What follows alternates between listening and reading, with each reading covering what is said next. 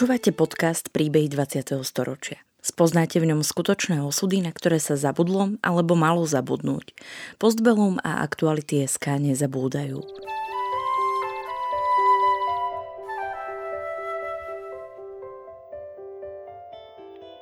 Vďaka konkrétnym príbehom sa dozviete, akým osudovým dilemám museli naši rodičia, starí rodičia, prarodičia čeliť. Postavení sme tak pred otázku, ako by sme sa v podobných situáciách zachovali my. Rozprávači príbehov 20. storočia rýchlo odchádzajú. Ich spomienky sú dôležité nielen pre nás, ale aj pre naše deti a ďalšie generácie, ktoré už nebudú mať možnosť sa s nimi osobne stretnúť.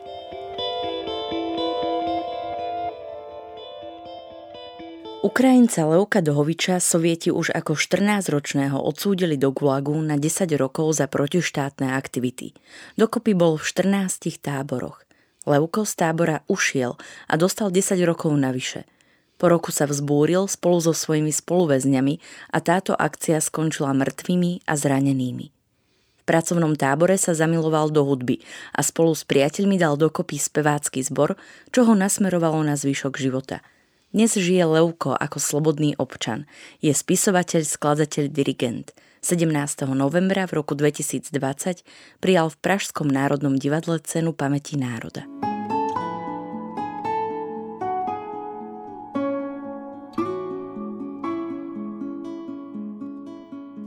Leukom, oficiálne Leonid Dohovič, sa narodil 29. septembra v roku 1935 v Užhorode ako druhé dieťa grécko-katolického farára Eugena Dohoviča a učiteľky Anízie Silajovej. Okrem Leuka mali jeho rodičia tri céry. Na detstvo spomína veľmi rád. Tak ja som sa narodil v Užhorode v roku 1935 a musím povedať, že to detstvo, čo som prežíval v rodine grecko-katolického farára na našich dedinách, tak bolo nádherné a bolo veľa, veľa zaujímavých vecí. Napríklad aj takéto veci, čo národné zvyčaje boli tie večornice, kde sa spievalo, rozprávalo sa. Možno, že aj tam je začiatok mojej, mojej si myslím, mojej takej pri, ľubovi, teda moment ľuby k tomu, k lásky k hudbe. Takže tam tie detské roky boli krásne. Až do roku 1944, keď prišli sovietské vojska. Podľa tvrdenia pamätníka, sovietské vojská rabovali, čo sa dalo – Koncom roka 1944 zavítali do obce Linci príslušníci NKVD s príkazom na zatknutie otca Eugena Dohoviča. Prečo otec, neviem. To vám po dnešný deň neviem povedať. Jestli možno preto, že bol grecko-katolický farár alebo niečo iné, to neviem. Tak ja som ho zamkol do cerkvy. Do cerkvy neišli, boli tam dva dní v dedine, nemohli ho nájsť, potom chlapci na druhý deň noci ho predjedli cez hranice. Takže on bol tu a my sme tam ostali s mamkou 4 deti malé, najmenšia dita mala len rok. A tak to išlo potom ďalej, dosť ťažké roky boli, pretože mamka bola učiteľkou, ale s tým, že otec odišiel za hranice, tak nemohla pracovať, ako učiteľka pracovala podradné roboty, upratovala takéto veci. V 46. roku sa podarilo sestre, najstaršej tej Olivii, utec do Československa. Ja som mal tedy tiež 11 rokov a som mal ísť, ale mňa skoro chytili na hranici. To je aké dedina teraz Selmence, čo je rozdelená ten hraničný prechod. Otecko tam bol farárom vo Veľkých Selmencach. Takže tam sme, tam sestra utekla, ja som mal, ale ja som sa tak zľakol, že už som potom nemal odvahu a prosil som, aby ho odviezli späť k mamke. A tak sme otvorene poviem živorili, pretože bolo aj tak niekedy v roku 1947, že sme nemali, nemali pre mamku a pre mňa a chleb nebol len pre sestry. Pre zvyšok rodiny nastali veľmi zlé časy. Museli predať aj jedinú kravu, ktorú mali. Levko chodil do dediny, kde otec predtým pôsobil ako farár a po liturgii sa miestni vždy vyzbierali a niečo poslali rodine. Nakoniec predali dom a presťahovali sa do Užhorodu. Pretože, tak jak hovorím, mamka nemohla pracovať, robila upratovačku, No a v 48. roku sme sa presťahovali do Ušhorodu, pretože v Turia na mne ako sedela jedna učiteľka z Ruska. Normálne ma šikanovala, tak, tak sme sa rozhodli, že sa presťahujeme do Ušorodu. Presťahovali sme sa do Ušorodu, mali sme len jednu izbičku, nič iné. Všetci ako celá rodina. No a v Ušorode ten život. Chodil som do školy normálne a dostal som sa tak do styku s našimi mladými chlapcami, so študentmi.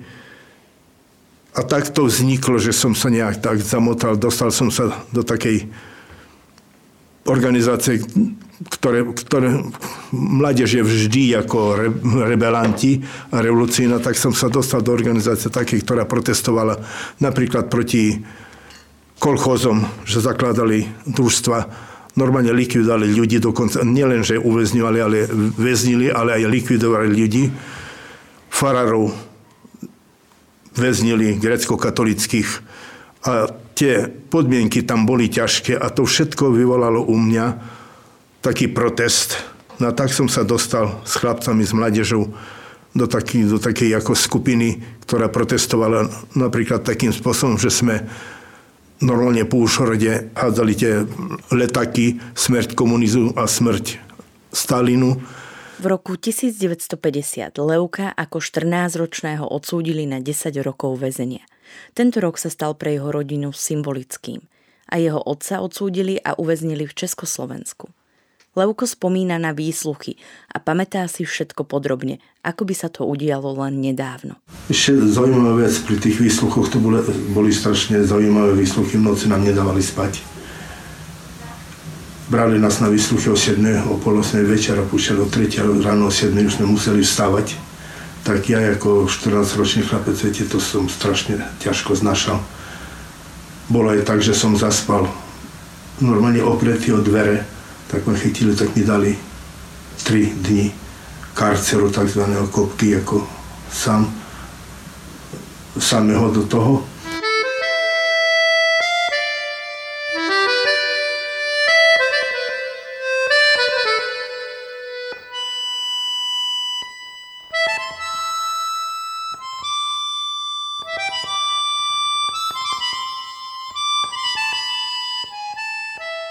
Odsúdili ho za priamu zradu vlasti, masovú agitáciu proti komunizmu a Sovietskému zväzu a ako člena antisovietskej organizácie na 10 rokov v nápravno-výchovných táboroch a 5 rokov odobratia občianských práv. Spomedzi svojich priateľov dostal najmenší trest, lebo bol ešte neplnoletý.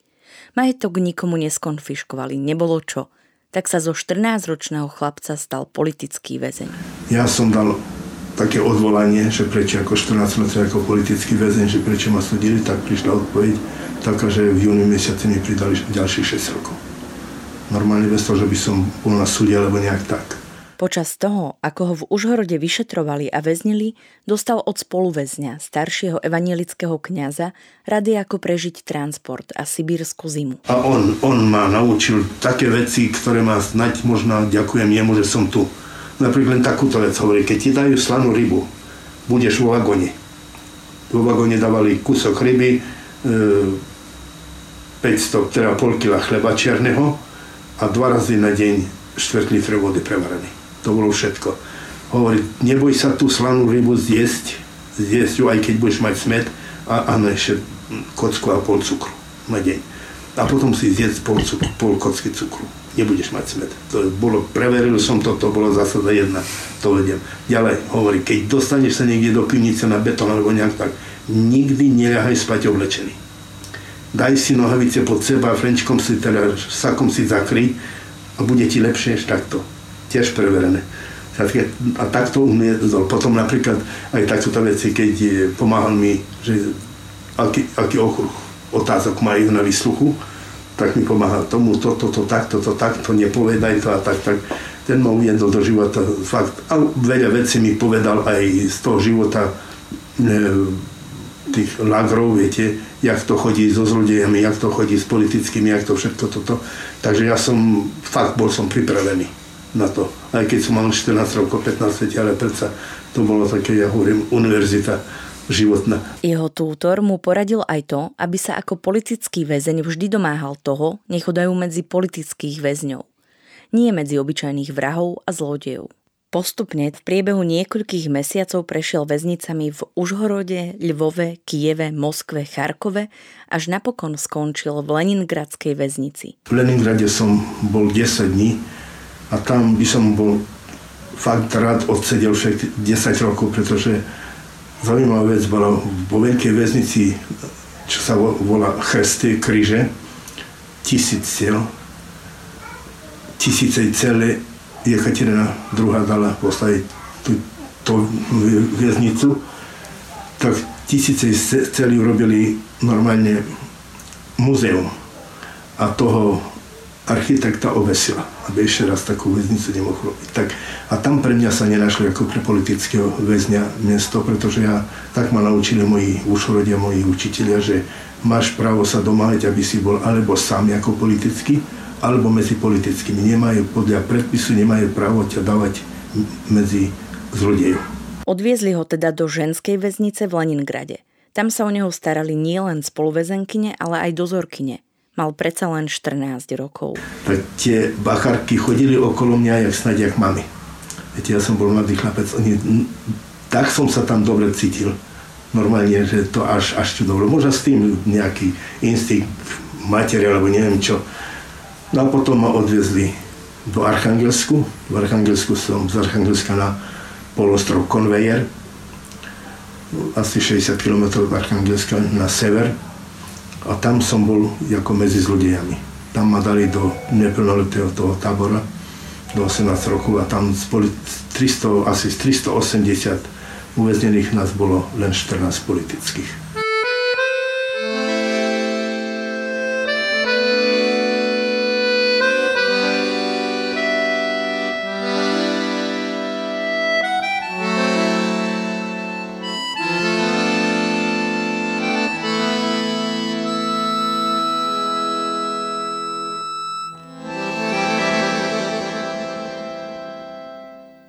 Na poloostrove Conveyer strávil takmer dva roky. Podarilo sa mu dokončiť 7-ročnú školskú dochádzku, no musel si všetko aj odpracovať. Dali ma na, na pilu robiť. Ťažká robota, foršne ťažké odťahovať od pily. Ako mal som 15 rokov, viete. Tak som pracoval tam asi 3 týždňa a normálne som povedal načelníku, že tam robiť nebudem. Tak mi dali 10, rokov, 10 dní karceru a karcer bol tak, že vás dali normálne Len z holých foršní, nič iné. A raz na deň no, 4 litra, 4 litra teda 20, 250 gram vody a kúsok chleba. A inač nič. To 10 dní. Odsedel som 10 dní, ako tvrdohlavý chlapec, nevychovaný. Spýtal sa ma náčelník, že čo ja hovorím, neidem tam robiť ďalších 10 dní. Na 17. deň už som sa do, dostal do špitalu, som ochorel, zápal keď som dostal, to bolo no, v pivnici, viete, ani bez, bez deky, bez všetko, len tak. No tak potom ma dali robiť, tam bolo v tej maloletej kolónii, ja tak to bude, budú rozumieť, že nepl, pre neplnoletých, mm-hmm. maloletej kolónii bola aj škola, sedmilietka, takzvaná 7, 7 tried, a to každý ten neplnoletý musel skončiť. Taký bol to tam. 6 hodín sme robili a 6 hodín sme sa učili. Tak ma dali potom riaditeľ školy, počulo mne ako politickom väzni a takto všetko, neviem, jestli som sa mu zalúbil v tej škole alebo neviem čo, tak ma zobral do knižnice robiť. Prišiel čas na útek. Levko sa inšpiroval príbehom dvoch väzňov, ktorým sa podarilo z tábora utiecť a dostať sa do Fínska – Niekoľko mesiacov kopal tunel pod školou. Levko zdôrazňuje, že vždy mal veľké šťastie na ľudí a pri úteku mu pomohli dvaja. Jeden z nich bol beznohý vojnový veterán. Na poloostrov sa dostal po vojne.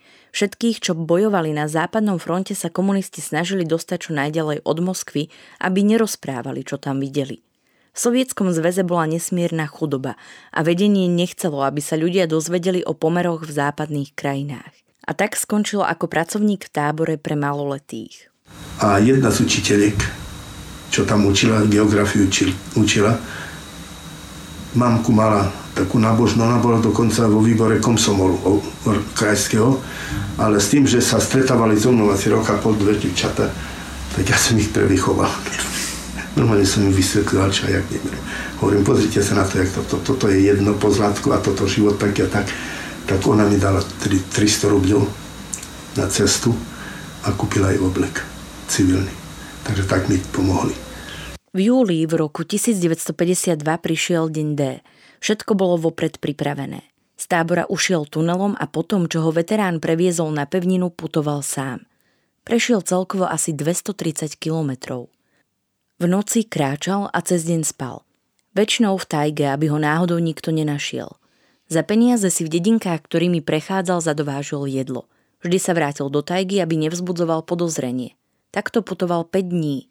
Neskôr na toto obdobie spomínal ako na dovtedy najkrajších 5 dní v živote. Bol slobodný. 16. júla v roku 1952 prišiel krízový deň. Míňali sa mu peniaze, bola zima a tak sa rozhodol, že zájde do mestečka Malošujka. Mala to byť asi 30-kilometrová cesta. Tam plánoval opäť nakúpiť jedlo, aby mohol pokračovať vo svojom putovaní. Náhodou ma chytili, fakt náhodou. Neviem, no. Možno chybu som robil, som bol trošku menej, menej stražitý a pred jednu dedinu som išiel po ceste a chcel som tam chleba kúpiť, aby som mal. A naraz išli na koňoch. Ja som sa nestačil už striť, tak som išiel ďalej, spýtali sa ma čo a jak. Tak idem k tete do tej dediny, pretože ja som dostal od tej, od tej devčiny, od tej učiteľky som dostal topografickú no, mapu, viete, no ja som vedel presne, kde idem, čo idem a jak idem. Aj kompas som mal, aj všetko normálne pripravený bol tak hovorím, ja tam dojdem pešine, daj, poď, odvezieme ťa. Ja hovorím, nedajte mi pokoj, ja tam dojdem, sa chcem prejsť. No ty mi dali pokoj, ale chvíľu gazik, tiež stromy, a tam už mi nedali pokoj. Takže poď, pacan, sadni si, mi ťa tam odveziem, preto nepôjdeš peši. No tak som si sadol. Prišli sme na, na začiatok dediny a tam bola komendatúra tých NKVD. Ma vysadili, oni išli do komendatúry a ja na druhý koniec sveta, jak sa hovorí, do, do tajgy a čo som mal síly, tak som utekal. Bez toho nevedel som, kde utekam, čo, ale som utekal tým hlbšie. No a chytili ma potom tak, že s psami ma našli. Keď už som počul štekot psov, tak som vylezol do také, také štyri tie smreky boli spolu, tak do tých smrekov hore som vylezol, tam som nechal aj mapu, tam som nechal aj kompas, aby som, aby náhodou, aby som ne, nebili ma, aby som neprezradil, komu to mi to... Vedel som, že vydržím, pretože som bol tvrdý chlapec, viete, ale môžete vedieť, čo sa stane, tak som tam hore zavesil všetko. Normálne pes behal kolo, kolo prišiel dole. Pacan, sliezaj, liez dole. No tak som vliezol, ešte ma tak tým pažbou uzrel do hrudi jeden a druhý hovorí, nerob to, pretože ja si ho vážim, on, ja, my sme ho viezli už jazyku a on nás tak, jak sa hovorí, no že, že sme nevedeli, koho vezieme a tak.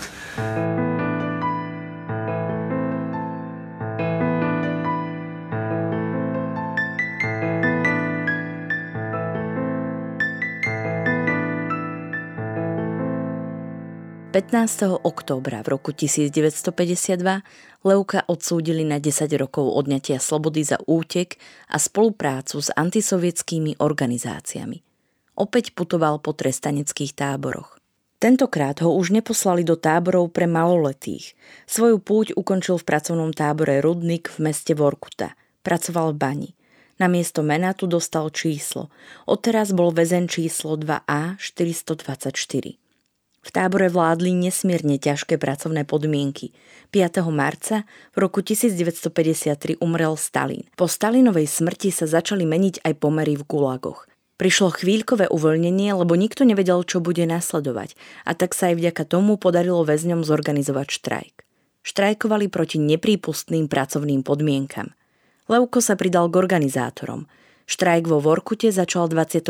júla 1953. Žiadali sme komisiu z, z Moskvy, aby prišla, aby normálne preverili naše tie previnenia a kto nie je vinný, nech pustia domov, pretože keď prehlásili Stalina, že je, že je, vrah, no, že je nepriateľ národa, tak nech nás pustia domov a tak.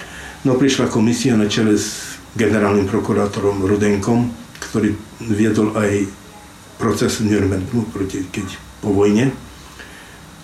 Tak sme im predložili 14 takých požadaviek, ako slúbili, že sa na to pozrú. Sedeli sme tak v tom pred bránou, sme dali stole, oni sedeli z jednej strany, my z druhej. Odišiel, to bolo v sobotu, nie v piatok, to bolo v piatok, v sobotu také ticho bolo, všetko môže, mali sme spojenie s baňou, teda so zónou, so zónou číslo 7, ale tie správy trvalo 2-3 dní, než prišli ku nám. Viete, Chuť nebola daleko, bola, bola 5 km, viete, ale predsa len my sme boli zamknutí, aj oni. Tak oni, keď k ním prišiel Rudenko, tak oni rozumnejšie postupili. Postupili tak, že sfárali do, do bani, ale nerobili. A my sme tvrdo postavili podmienky, že nejdeme, než sa nedoriešia tieto veci. A tak nedeňu normálne dali do nás streľať. Z 13 kulometných hniezd, výšok zo všetkých tam do davu, tri krátke salvy a 320 mŕtvych, asi 280 ranených. Ja som tam bol tiež ranený. No a teraz nás vyhnali všetkých vojaci, vyhnali do, do tundry, poza zónu, ako poza tábor, poza Gulag a prechádzali sme takou komisiou, každého sa pozerali čo a jak. Mali už tam sedeli medzi ich nohami tie, no, vidíte slovo slovenské, udavači. Mm-hmm. Udavači, viete, pretože my sme hneď prvý deň poprosili všetkých udavačov, my sme ich vedeli, že sú, spolupracujú, aby odišli zo zóny, pretože neručíme za ich život. Tak oni utekli a potom ich, jak už nás kontrolovali, tak oni boli medzi tým a normálne keď udavač povedal, že to tam, tak triedili nás. Jedni išli do, do zóny, do Gulagu, druhí išli do karceru, do väznice Gulagskej v tej zóne a tretí išli na Rudnik, ďalšia baňa, kde bola prísna väznice. Tam to bolo. No ja som nejak prešiel tým, asi prešiel som tak, pretože jeden chlapec, môj kamarát z Lvova, Katamaj Voloďka, bol ranený tu, vzadu ešte vyšiel do tundry a prišlo mu zle. Krvácal, no tak sme Bacharovi, čo nás strážil dom, tak sme povedali, že takáto vec, tak dovolili nám, aby sme vzali, ho zobrali pod ruky a pre tú komisiu sme prešli, tak asi aj ja som prešiel nejak tak, že, pretože ja som bol dosť aktívny. Ja som bol aj vo výbore štrajkovom. Nejak som prešiel až o, týž, o týždeň prišlo aj na mňa tak mňa o týždeň zobrali na Rudnik do tej väznice prísnej.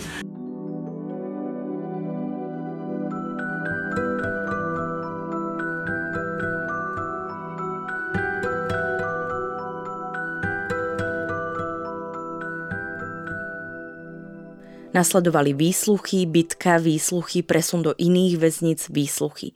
Výsledkom mal byť rozsudok trest smrti zastrelením, ktorý bol okamžite zmenený na 10 rokov nútených pracovných táborov so sprísneným režimom a jeden rok prísneho väzenia.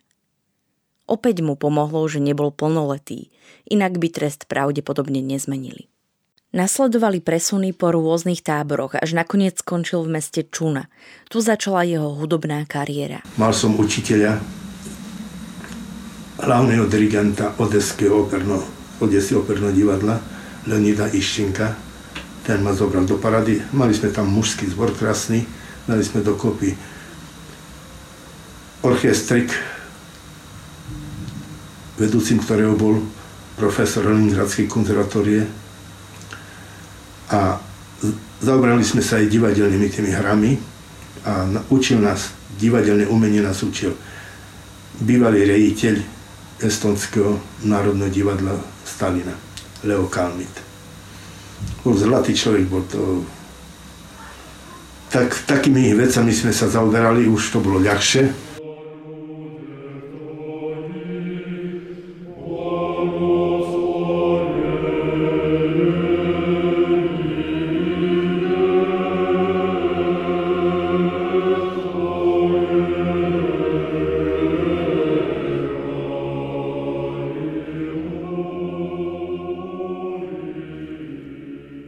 rokov sa stal zbormajstrom speváckého zboru. Väzňom sa podarilo nacvičiť niekoľko skladieb a zorganizovali vystúpenie.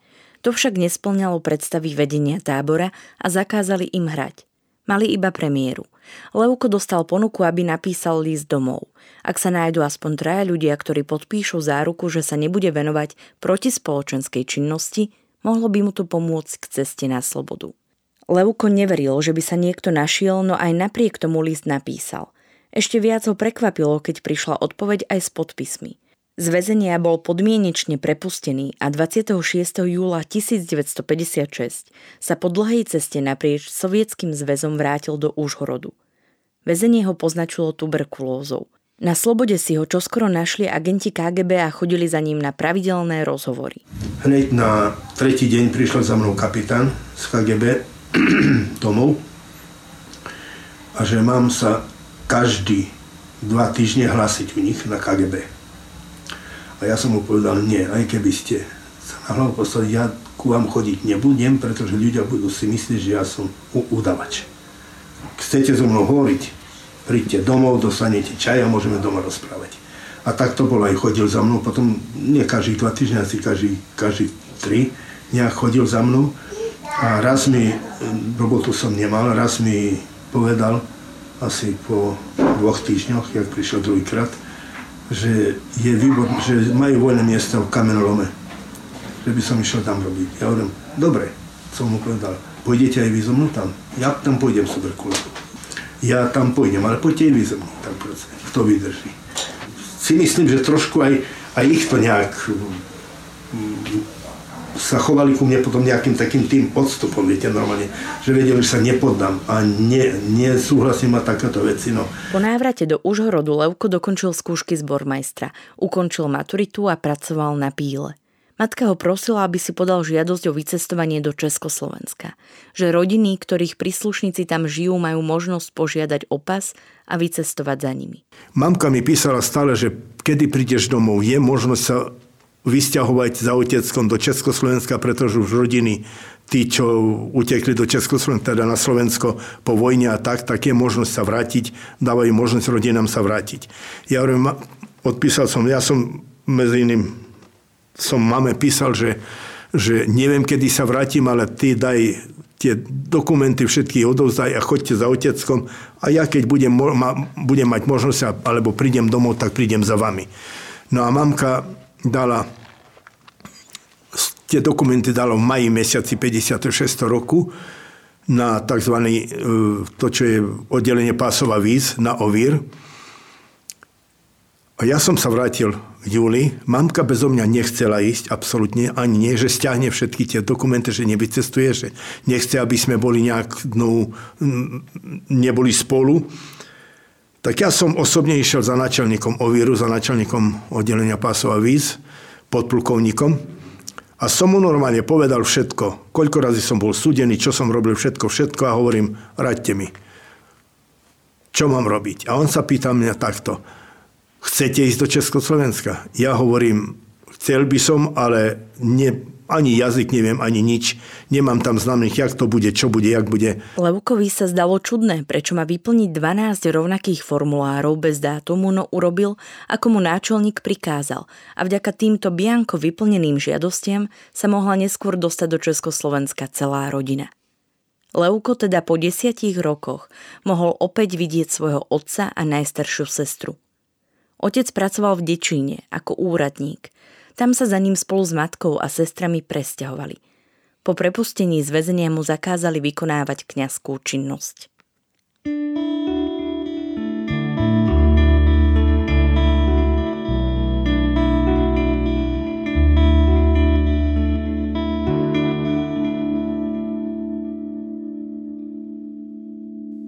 Levko chcel študovať medicínu, ale nemal peniaze na internát. Zamestnal sa teda ako pomocník u zubára, pretože s touto prácou mal skúsenosti z Gulagu a popri práci vyštudoval za zubného technika na strednej zdravotníckej škole v Ústi nad Labem.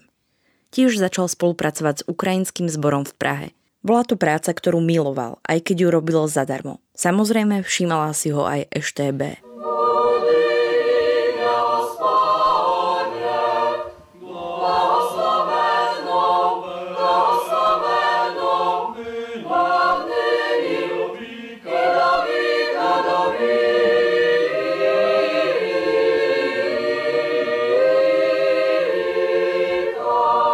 Leuko sa zoznámil s krásnou dievčinou, Helenkou, s ktorou sa neskôr oženil. Presťahoval sa na východ Slovenska do Košíc a pracoval ako zbormajster poduklianského ukrajinského ľudového zboru, neskôr založil súbor Vesna. Na vysokej škole v Košiciach študoval dejepis a ukrajinčinu. Prišiel august 1968. Poviem pravdu, že mal som strach. Mal som strach ako sovietský občan, že môžu ma zobrať ako v 45. tých rokoch Smerš pracovala, viete, že našich emigrantov vyvezli normálne na Sibír, bal som sa, tak som prešoval, cestoval na 3, 3 týždne, zobral dovolenku a som cestoval k rodičom do Dečina, že snaď to nejak pomôže. Aj keď to bola naivná myšlienka, pretože sledovali ma aj tam.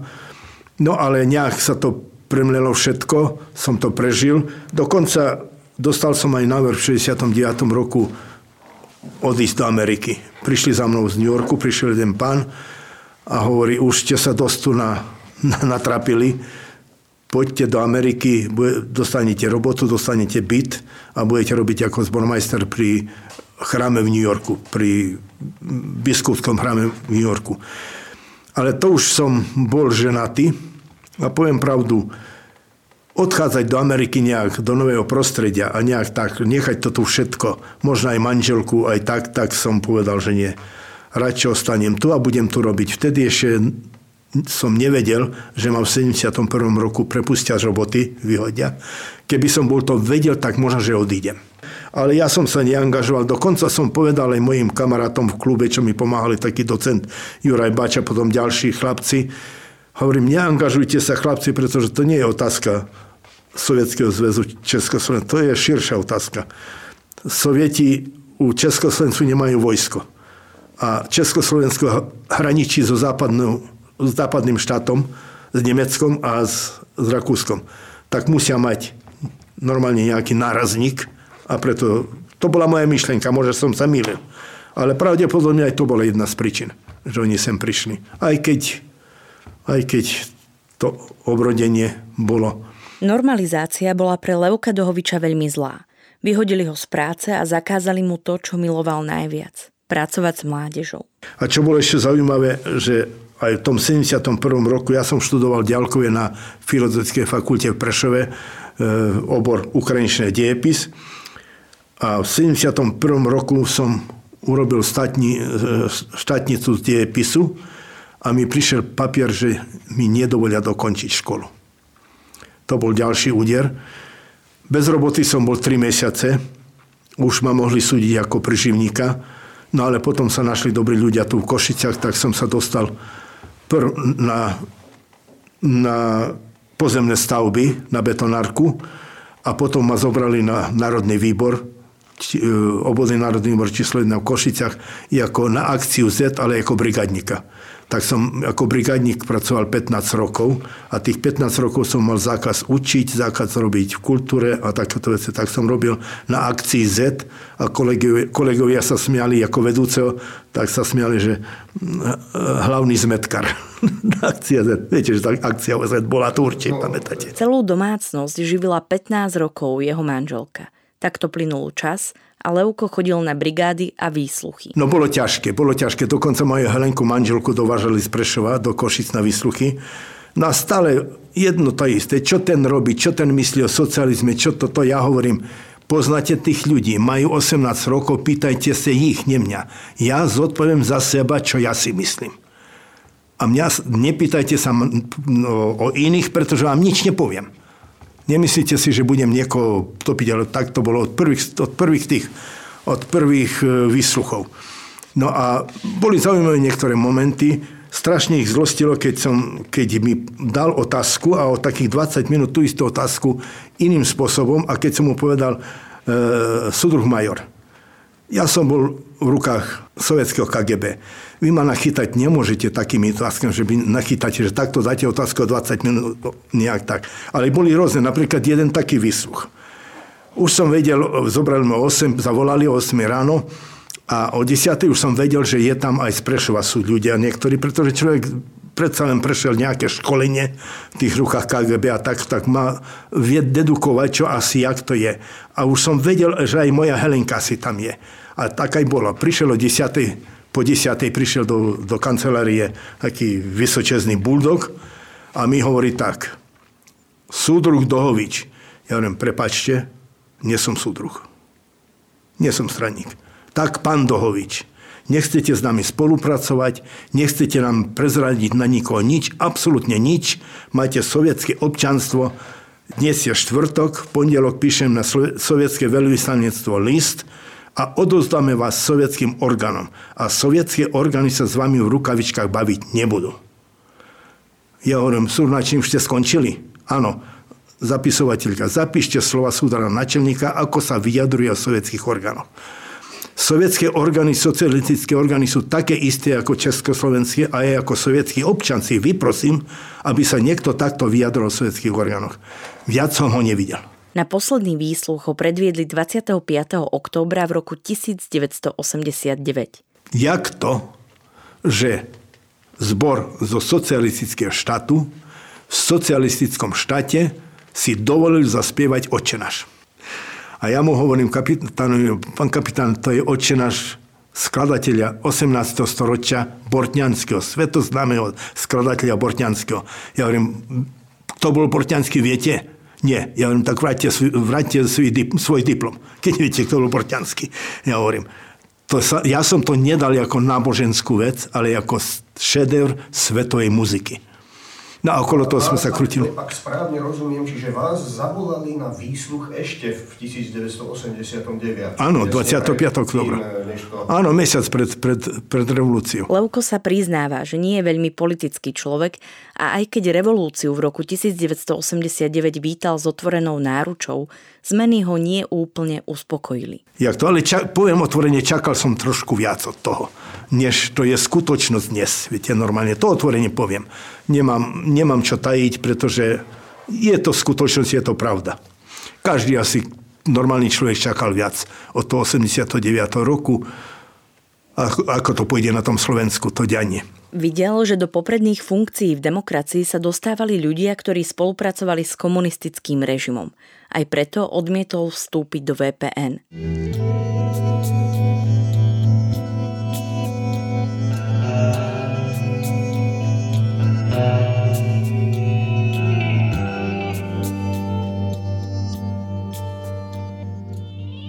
Po roku 1989 sa Levko Dohovič mohol vrátiť k práci zbormajstra a opäť začal robiť to, čo miluje najviac a ako veľkokapacitný človek to roztočil na plné obrátky. V rokoch 1995 až 2005 bol prezidentom Európskeho kongresu Ukrajincov, členom predsedníctva Ukrajinskej svetovej koordinačnej rady a precestoval kus sveta – aby toho nebolo málo, v Prešove hneď po revolúcii obnovil skautskú organizáciu a spolu so svojou ženou organizujú pre mladých pravidelné a obľúbené akcie. Na svoje útrapy dnes spomína ako na rozprávky, ktoré už nie sú ani pravda. Vtipne poznamenáva, že mu tie výsluchy už aj chýbajú, lebo sa nemá s kým porozprávať. Dodáva, že jeho životným motom je optimizmus, lebo v Gulagu sa naučil, že prežijú len optimisti. Príbeh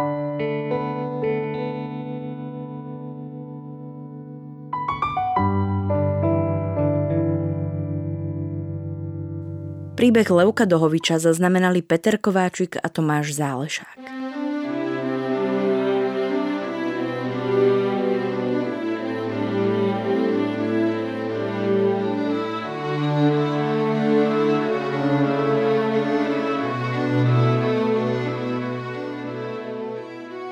Príbehy 20. storočia v Postbelum zaznamenávame, aby sme o ne neprišli, aj keď tu už s nami ich rozprávači nebudú. Aby sme nezabudli na hrôzy, ktorým boli vystavení. História dnes býva často spochybňovaná a pre mnohých je neznáma. Podporte našu prácu aj vy pravidelným finančným príspevkom na www.postbellum.sk. Ďakujeme.